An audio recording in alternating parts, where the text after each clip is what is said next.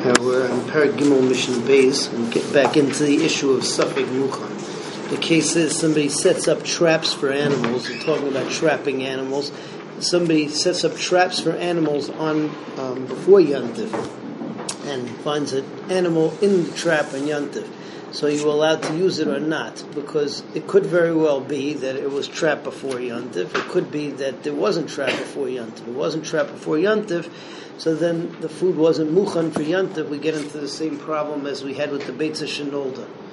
So uh, it's a machlekes over here. The Tanna Kamma says that it's aser. Ram Gamliel uh, says that it's mutter and tells a story that the guy actually once uh, presented Ram Gamliel with with an animal on Yontif, and um, Ram Gamliel said that it's hundred percent mutter.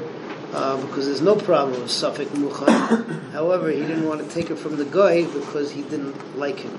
Uh, Mitzudas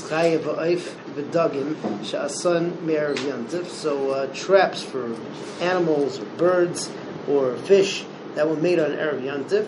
L'yito mehem biyantif. So you can't take the stuff that was trapped on Yantif. El imkein yedei shenitzudu be'erev Yantif. Unless you know that it was uh, trapped on Erev Yantif, and then it's definitely muchan. Umaisa benachri echad. Now there's a chasur mechser over here. And the Gemara says that we present now the Shita Gamliel, who says that it's not a problem. And then we have a story to support that. Umaisa benachri echad shehevi dagim L'Rang There was a guy who brought fish to Rang Gamliel. V'amar mutarim heim el she'ein ritzoni l'kabel menu. I just don't want to take it from the guy because I don't like him.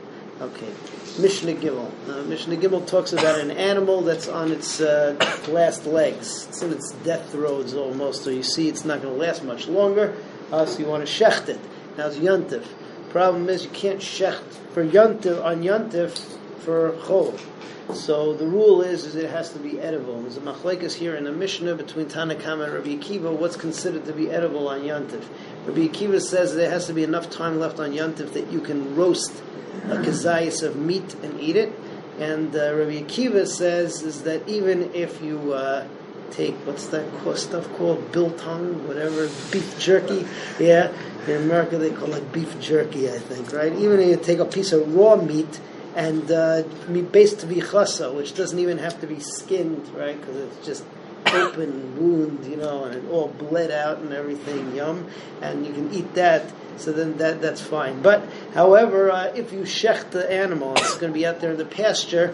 So it's usher al the dechol to carry it in on poles like you ordinarily would.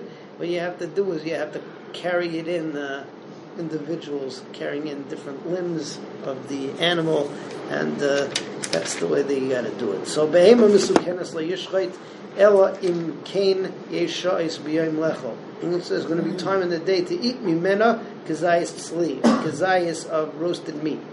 That's the fastest way to do it.